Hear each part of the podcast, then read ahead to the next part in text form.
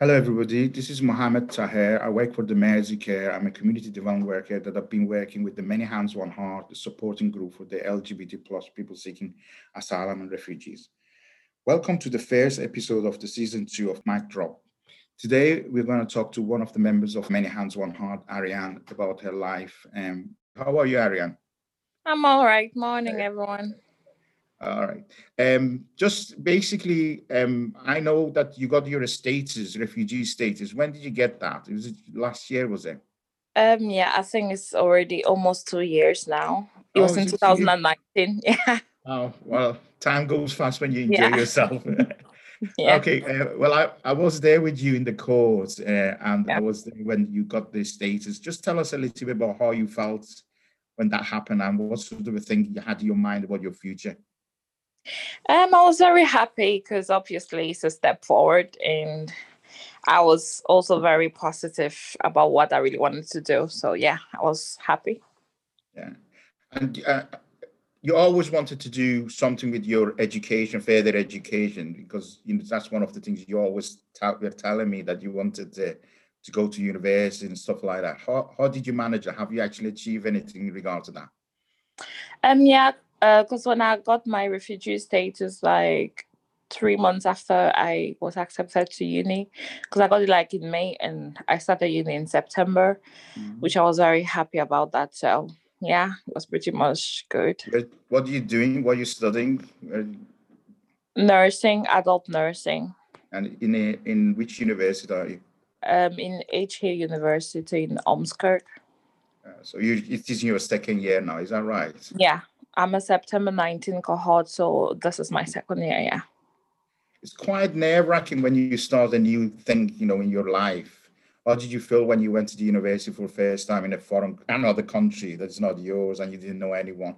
Um, I do, and also, what sort of a financial strain did you have on you going to the university? Was it difficult, or, you know, Um, I guess it was a bit difficult because um, as a refugee, you don't have a lot of support. Like, if, for example, you were born in the UK and you knew you had family to lean on for tiny things and stuff like that. So it was very much hard for me.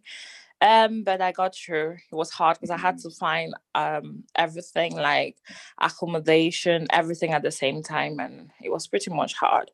and Yeah. financial was hard as well for you, wasn't it? Yeah, it was hard because you get allocated student finance, but actually it's not that enough because you have to think of the fact that oh, you just got your status, you still have to look for accommodation, have nothing, no spoon, no nothing, like you have no nothing. So um you can't apply for cancel things because technically you're a student and you Mm. can't either wait for um council accommodation because technically they want you to pay for your own housing because you have um student finance so it was quite hard um getting accommodation and yeah it was very hard Just, uh, just basically by council thing, you mean housing benefit, you couldn't get any housing benefit, so, you know, you Yeah. had to basically, from whatever rent and money you were getting from grants or loan from university, that had to Yeah. cover for you. And also, where is Hill University? You live in Liverpool, where is Hill University? it's in Ormskirk it's a bit far i have to walk, travel oh. like one hour 30 minutes So that was a, that was another cost for you, wasn't it? It was quite difficult. Yeah, yeah, because you have to travel like uh, every morning and every evening back home, and it's hard because to travel if your classes start at nine o'clock, I usually wake up like five and I have to be out by six to be sure that I'll be on time because it's almost like one hour and a half from here to um Ormskirk. So yeah. And I mean, for the people who don't know Ormskirk, you know, um, I've been to Ormskirk a few times. It's not very diverse city, Yeah. So what is No. the university like? Is it very diverse? Is, did you see a lot of people from Africa or the same color as yourself, or or were you just like you know one of the few? um, I think I was just one of the few. Like, there's not a lot of black people. Like, you can count from the tip of your hands. Like, it's not very. It's diverse. I guess it's diverse, but not that much for black Mhm. minorities. It's very, very scarce. Yeah. And did you get involved in anything regarding the refugees, in um, helping other refugees, you know, in Liverpool or in UK, you know, because another thing was I know about you, you is you're still very committed to help other people, you know, in mm. regard to detention centers and all that. Can you tell us yeah. a little bit about that? Um, yeah, I did a small um, talk with um, This Walls Must Fall, which is a campaign against immigration detention. So a couple of times the we came to uni to just um, share the uh, raise the awareness, and most of the students even know if it exists, like detention. They were just wowed; they didn't know it exists. Yeah, so it was a good campaign just to stop immigration Why did you get involved with that? Just originally, why? What interests you to get involved with the? What was it called? The These Walls Must Fall, is it? What's it called again? Yeah, These Walls Must Fall campaign. Yeah, mm. um, I got involved with it because when claiming asylum, I was at risk of detention. I actually was going to sign every time, and I was very scared I would get um, detained. And I know a couple of friends who um, were detained like for six months or more. So it's quite a scary process, and I don't think um, it's fair enough. So I just felt like I have to get involved more. Yeah. One of your housemates was, if I remember rightly, she was detained in a detention center, wasn't it? So yeah, yeah. One of my housemates when I was um, in asylum, yeah she was detained like for I think almost two months. Yeah. And well, I mean, obviously there was a lot of financial problems, you know, difficulties adjusting yourself and all that. I do remember then you came to me, uh, asked me if I could do, be your referee or write a reference for a job, you know, in the care home. Yeah. Why did you want to work? You know, what was the reason behind it? Um, I just felt that I was very much struggling financially and I felt like immediately you're a refugee, you're you're like left in the world and then you don't know which direction to take because mm. you just see oh my god i have to have a house i have to have this i have to have that and obviously i could have been on benefits and been like um staying in the house where housing association does that everything for me but i couldn't have that opportunity because i chose to school first so when you choose to school you don't you're not entitled to any sort of benefits on only mm. student finance and everything so i found it very necessary for me to have a job to be able to have at least a spoon or a cooker or whatever at home. And yeah that's why i really wanted to do like have a job like a normal job. And then you got the job in a care home just before yeah. the was it last march just before this lockdown and all or was it after yeah. lockdown? Yeah i think it was around february yeah. Um 20 not 2020 uh, i okay just tell us a little bit about it. What was it like when you start went there to work? Because what you know were you scared you know in regard to covid? And did you have any help? Did you did they give you any sort of um, like, ppe or masks or anything like that sort of? I think I was quite scared because obviously you're putting your life at risk, but you have to um, weigh the good and the bad because if you don't do that, then we will do that for you. You know what I mean? So mm. I was mm. very scared at first. Like the first day I went, I was like very scared because I didn't have a lot of experience. I just had experience from uni, from placements and stuff like that. So I was quite scared. And given the fact that there was COVID, I was like, it's really scary. And I got sent, I remember with my agency, I got sent twice to places where there's there were COVID um, patients, and I wasn't aware of that and I think that was at the really beginning of the COVID last year. So I got mm. sent to um twice um to two different um care homes, and when I got there, I remember I said I was like ready to go in, and then immediately they told me, "Oh, do you have PP and everything?" And I was like, "No, I've not been trained to um know how to do the doffing and the donning of putting on PP and everything." And then they were like, "Oh, because this is a COVID um residence um." Ha- um, um house and I was like shocked so what I did is that I called my agency and I asked and I told them I couldn't go because obviously they just sh- shipped me in without letting me know um, what was really going on and it was really at the really beginning so when everyone was very very scared what it mm. was like I, very i do remember um, when you came back home from the first day yeah I talked to you because i you didn't ha- they didn't give you any masks or any ppe yeah. or anything like that and if I remember rightly, you you were crying. You you you were too yeah. scared, weren't you? But you carried yeah. on. Yeah, carried I just because I didn't have choice. I mean, like, but, just knew I didn't have choice. Yeah, and then you basically university obviously one of the advantages of the COVID was that you didn't have to travel then to this to the to university. You did online, and the university. Yeah. Did you get any other jobs, you know, or any placements that in during this time? Um, yeah, because afterwards, when I was working with the agency, I just felt like um, it's worth for me to be in the NHS rather than being with the agencies because then I know with the NHS is better because you're more protected. I know you're protected in care homes as well, but it's very complicated. Sometimes you reach there's no like um law or whatever because you're not a permanent staff, so they might treat you differently. Um, so that's why I applied for um bank staff for the NHS because I just felt like um for my placements, I'm still doing placements in the wards in the NHS. So it's like the same thing working there and you don't have a choice because that's placement. Um I know now you have a choice like if you're at risk, you c- you can't work like you can do your your placement and defer your cost, but um it depends on how what level of risk you are on. Like so Mhm. I just think you don't have a choice at the end of the day because if you want to progress, you have to confront it. So yeah, I just decided to work with the NHS to have more experience in regards to unions and stuff. Yeah.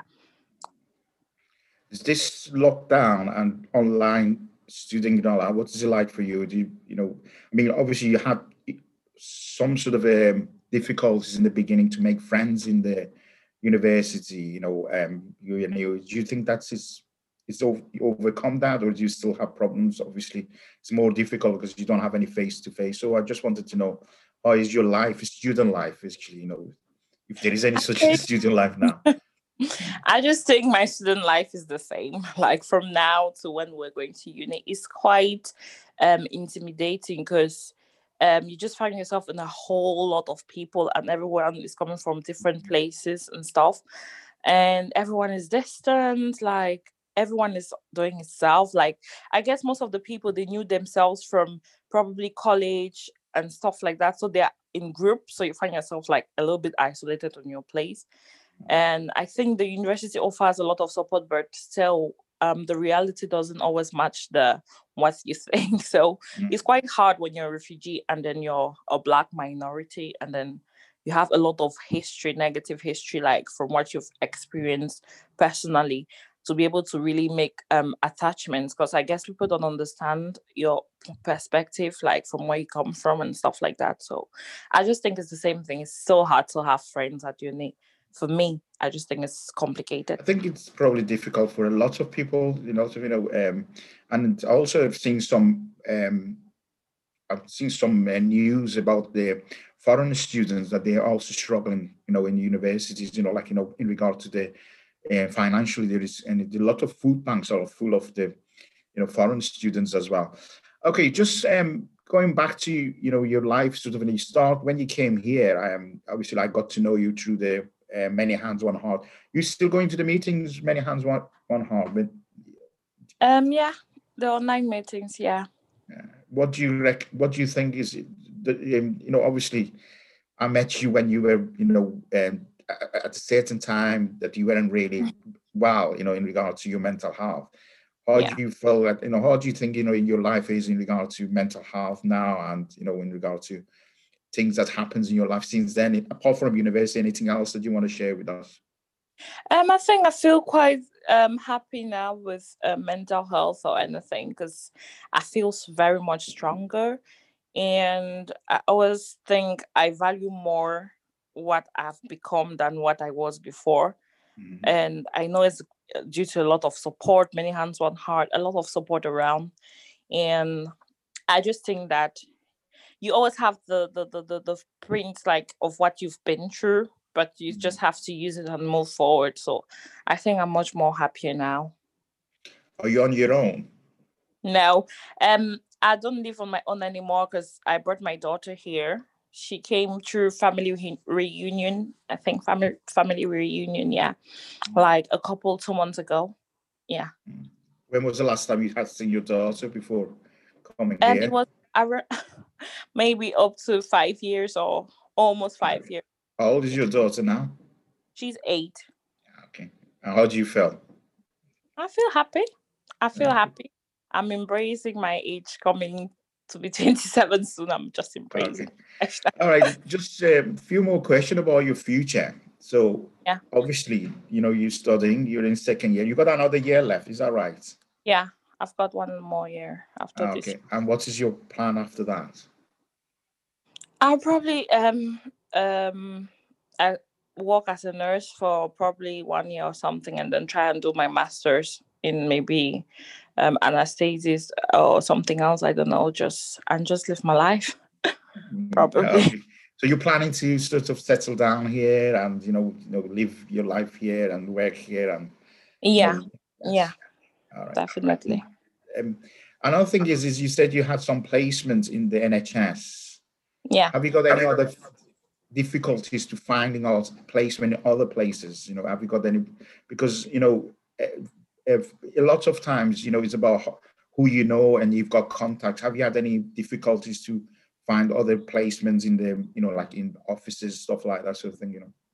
Um, not not not really, because we get allocated placement. It's just of recently that we have a three weeks placement in March, and that one was supposed to be international placement, but due to COVID, we've just been asked to find for volunteering somewhere where we can be attributed those hours and stuff. Yeah, but it's difficult to get it because you have to volunteer like in charities, food banks and stuff. But in lockdown, everything is closed, so it's quite hard to get it. Yeah. Okay. Well, thanks very much, Ariane. You know, it's been lovely. I just want uh, Brittany wants to say something as well. Just okay. Come in. Oh, hello everyone. I've been hello. hearing I've been hearing all this interview and honestly I'm totally amazed with all oh. of this story, Ariane. You know, uh, actually I just told Emily backstage that I what what I wanted Mo here because he knows a lot of details that I don't know. Yeah. And yeah, it's really, really, really, really impressive uh, all the stuff you've been doing. You know, I didn't knew the stuff about the, the campaigning against the detention center, which is something really, really, really big in my point of view. Because, uh, like, you know, uh, fortunately, we are refugees now. So, you, you know, yeah. we are not on risk on, on that. But we've been in a situation that, you know, I remember when I went to report to the home office, uh, I was like with anxious all the time because the way they treat you is like you feel are they gonna detain me today? Because you know they they can't detain you for without any reason. Yeah, so they, they can say. I always know, felt that way too because I used to wake up in my bed and I'm like shivering till reaching there. Like you feel like you have a hype heart attack or something, and it's real. Like you just see your life flying through. You just think you never come back, and it's it's a it's a real big problem. Yeah. I know. So thank thank you for being part of that. And as I said, you know, we know about that. We know the struggle. It, it's horrible the way you feel. And I was also impressed uh, about your all amazing job during this pandemic. You know, it's mm-hmm. like completely, completely amazing. And also as a refugee, thank you for being an image and example of that. Thanks. You, know, um, and I think this that's the purpose of this episode. You know, like to remember we are refugees, yes, but we also are person that work that contribute to this society, Ariane. You yeah. Know, sometimes it's it's difficult to read a lot of hate in social media, you know, against refugee, and you know, I, I got a little bit of fame around lately, and you know there are there were a lot of good comments, but there were a lot, a lot of also bad comments that I read, and most of these comments is like the perceptions of the refugees.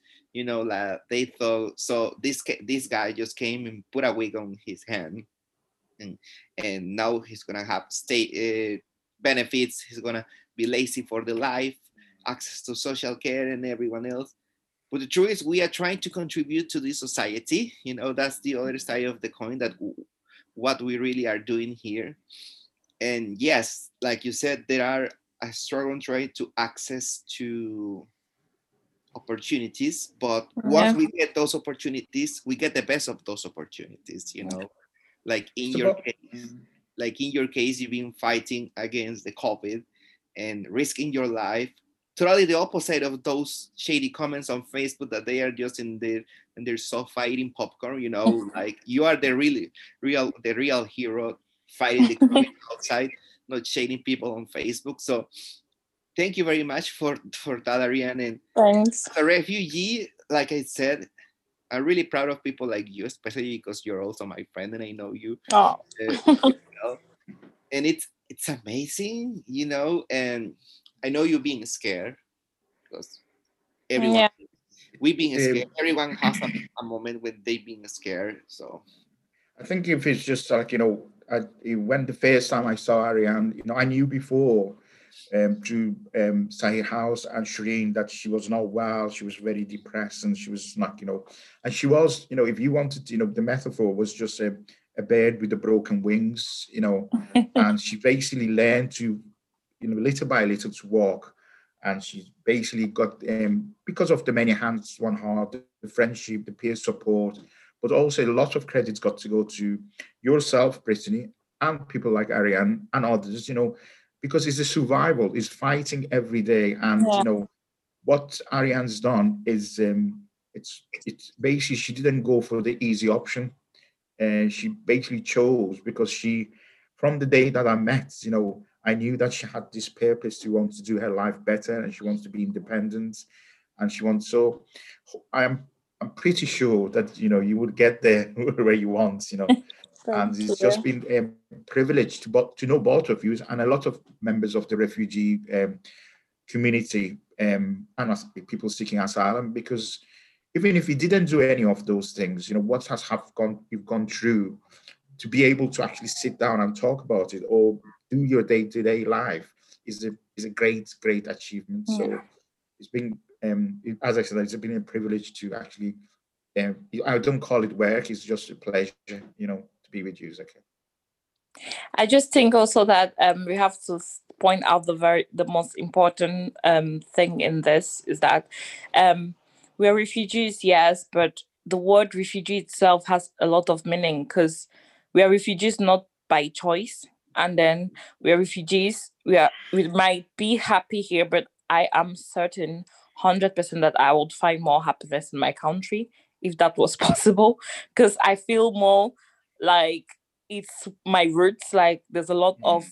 feelings memories and stuff but so just having to let that go is the biggest thing a refugee has to face because no matter how you know you're not safe somewhere you still feel like "Oh, why am i not safe where i'm supposed to be safe? Because that's supposed to be where i'm from.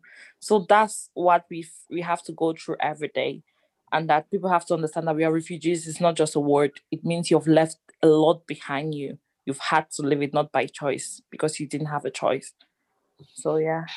That's great. that touched me a lot, like a lot, like a lot, because uh, I always tell people that I have a, a massive group of friends. I mean, in terms of care, you know, it was tiny, but at the same time, it was my world, my friends back there in my country, and just leave them and not be able to hug them, to have a, a, a time with them. It's just horrible. Like the way the way you say, you know, you left everything behind you because you don't have any other choice. It's not like it's not something you really like to say. Like I'm gonna leave everything and, and going. You know, that it's like you miss a lot of stuff back at home, yeah and yet you're trying to do your best here. Yeah, and I just wanted to ask you maybe, um, something related that that I say before. Eh, working in this in, in, in this stuff with NHS because I'm curi- curious about that. Did you have any struggle or did you have any difficulties like in the way they treat you for being a refugee? Um, I just think they can't look at me and just know that I'm, an, I'm a refugee. I'll think that I'll look at that um through more of like being black minority. Um, I just think that one is not about the NHS; it's about like um the staff, British people or non-British people, like the staff individuals. Because you sometimes it has happened to me sometimes when I've been to shifts where the staff are totally shit with me, like you can see it it's not even hidden like or you get you have to be doing the most hard, the hardest stuff, and they leave you to do the worst bit, or if they know, oh, there's a COVID patient in that isolation room, they'll say, oh, tonight your shift is about this patient. You understand? So it's more about the racism for that one, I think, and it's more about individually because I mm. won't say, oh, it's a particular trust or it's the NHS. And I guess just the system because people are racist. Some people are racist, not everybody. So sometimes you get with bad people, and there are a few times where I, I worked with very nice people that were like very kind. But I just think with this COVID, because people are scared, they tend to um, bring out their bad character comes out automatically, even if they don't, or even if they're not like that usually. So you reach in the hospital setting and you see perhaps they'll tell you, oh, you have to do this. And then you you can't just even if you say no at that point it's your responsibility because this patient's life can be in danger and you'll be the one at fault. So it's quite um intense but i think it happens a lot particularly when you're black minority and in these times of covid they prefer to rescue than themselves and this is about individuals. I can confirm that as well because you're not the only one who said that I've had a few other people who've been in the care homes uh, and um, they, either they were refugees or from uh, other countries just coming here, uh, like US students and all that. And they said, you know, that um, they've basically been told from the first day to go do things without training and all that. That's um, is put them in a danger.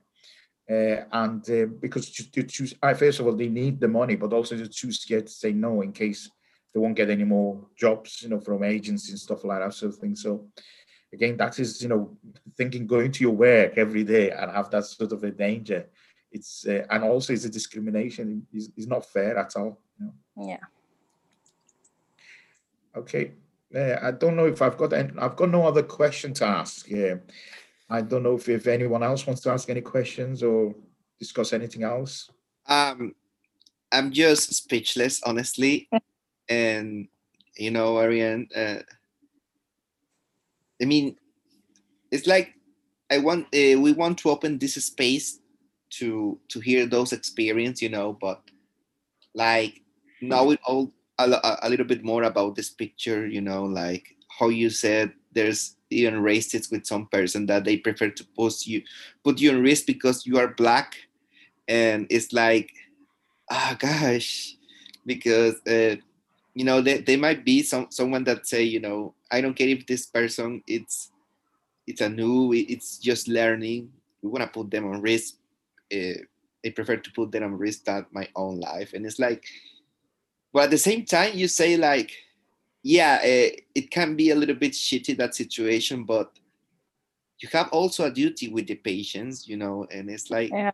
Eh, you know it's like that that moral thing that that, that is like inside of me uh, breaking it like yes uh, i've been put in this uncomfortable situation but that doesn't mean yeah and this risky situation better say because it was a risky situation but at the same time you not give up with the patient yeah take care of them and it's like like Mo say, you're not the only one that say that. You know, there's been a lot of my uh, minorities workers that they say that, and it's like mind blowing yeah. at some point. And I think it's just about um, ethics. It's just about like morals against yeah, against integrity. So, um, it's just about when you're walking, you just have to decide what to do because at the end of the day, it's yours. You have a choice to say no, but when you are an employee somewhere and you're responsible for a patient or for someone in general, even if it's a child, you have to take care of the child irrespective of um, if you feel like you're not supposed to do that because at that point it's not about um, you the uh, professional or whatever it's about the patient or the person that needs help or something. So it's quite difficult.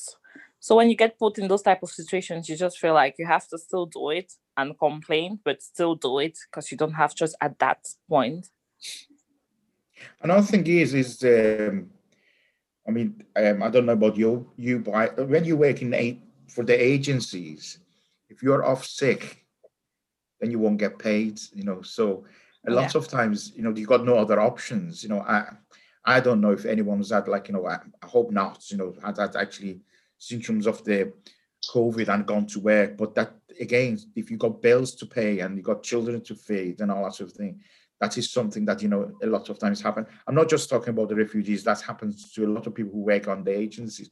But then again, most of the people who are refugees, they they are working through the agencies. You know, they have you know they haven't had the you know, either they don't know or they haven't had the what to call it the, information sort of like you know to you know they've got no other option so that's another thing is you got no other option and i know for the fact that there's lots of times when people seem you're permanent there in a hospital or a care home and you see the situation is getting a little bit you know you go off sick or you don't turn up to the work or you go look for something else and that's not probably the case for the part that i just uh, finished now and all that sort of thing and then put this out all right um, thanks very much um, ariane you know for this and thanks very much for brittany for the you know, arranging this and this interview. Um, I really enjoy that, and I thank all the listeners as well. And hopefully, we carry on. Wish you both um, all the best in the future. Thank you.